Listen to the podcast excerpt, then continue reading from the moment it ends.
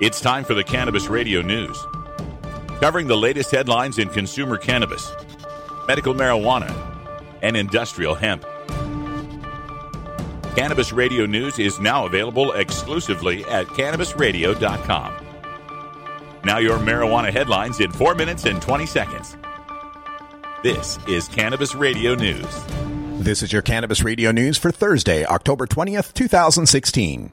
Opponents of medical marijuana initiatives in Arkansas launched a TV ad Wednesday claiming competing proposals on the November ballot would lead to drug abuse, while two state law enforcement agencies said they'd need funding increases if the drug is legalized. Arkansans Against Legalized Marijuana, a coalition of groups opposed to the medical pot proposals, said it's spending about $50,000 to air the 30 second spot statewide over the next week. This is the spot. This is a cow. This is a great deal. And this is medicine? Mislabeling something doesn't change what it really is. However, there are compounds within marijuana that could potentially be used to help patients with seizures.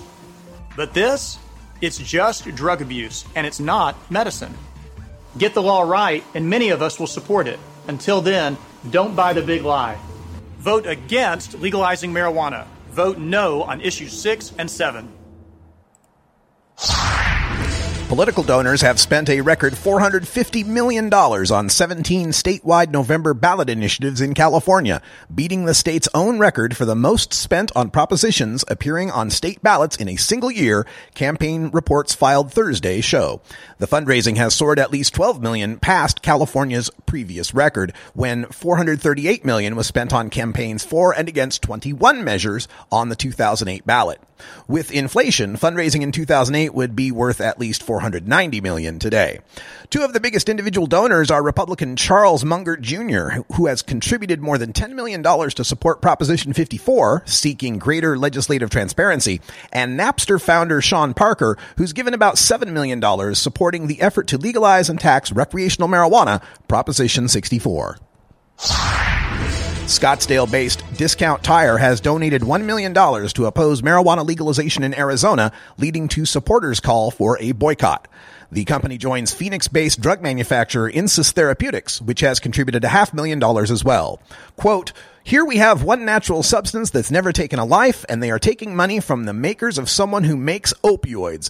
We're all beside ourselves, and that's why we're calling for a boycott, end quote, said Kathy Inman, executive director of Mom Force Arizona and a Prop 205 supporter, adding, quote, I'm sure Discount Tire is doing this as an advertising mechanism in Arizona to look like the good guys, like they're anti-drug, end quote. The Arizona Chamber of Commerce has also donated over a half million dollars. They are joined by Empire Southwest, a heavy machinery company based in Mesa that donated $200,000, and Sam Action, Kevin Sabet's anti-legalization nonprofit, which donated $115,000. Six months after someone shot eight members of an extended family to death in their homes, surviving relatives are still waiting for an explanation, for an arrest, or for a hint of closure.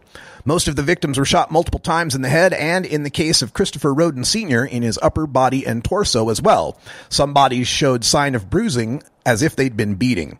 Early on, authorities disclosed a large-scale illegal marijuana growing operation at one of the crime scenes and said pot was being cultivated at some of the other homes too, leading to suggestions Mexican cartels might have been involved. Large marijuana operations are common in southern Ohio. Investigators in 2012 said the seizure of about 1,200 plants in Pike County could be related to a Mexican drug cartel. Prosecutors say two men have been indicted on assault charges in connection with an explosion at a marijuana grow house in the Bronx that killed a fire battalion chief. 32-year-old Garibaldi Castillo of Manhattan and 34-year-old Julio Salcedo of the Bronx were arraigned Wednesday. They were also charged with marijuana possession. Castillo's attorney says his client didn't cause the explosion. A message left with Salcedo's attorney wasn't immediately returned. 17-year fire department veteran Michael Fahy died in late September after being hit by debris from the explosion while responding to a report of a gas leak at the house. Authorities say the two men were growing marijuana. They say investigators at the scene found numerous marijuana plants as well as heaters, fertilizers, and tanks of helium. This has been your Cannabis Radio News for Thursday, October 20th, 2016. I'm Russ Belville.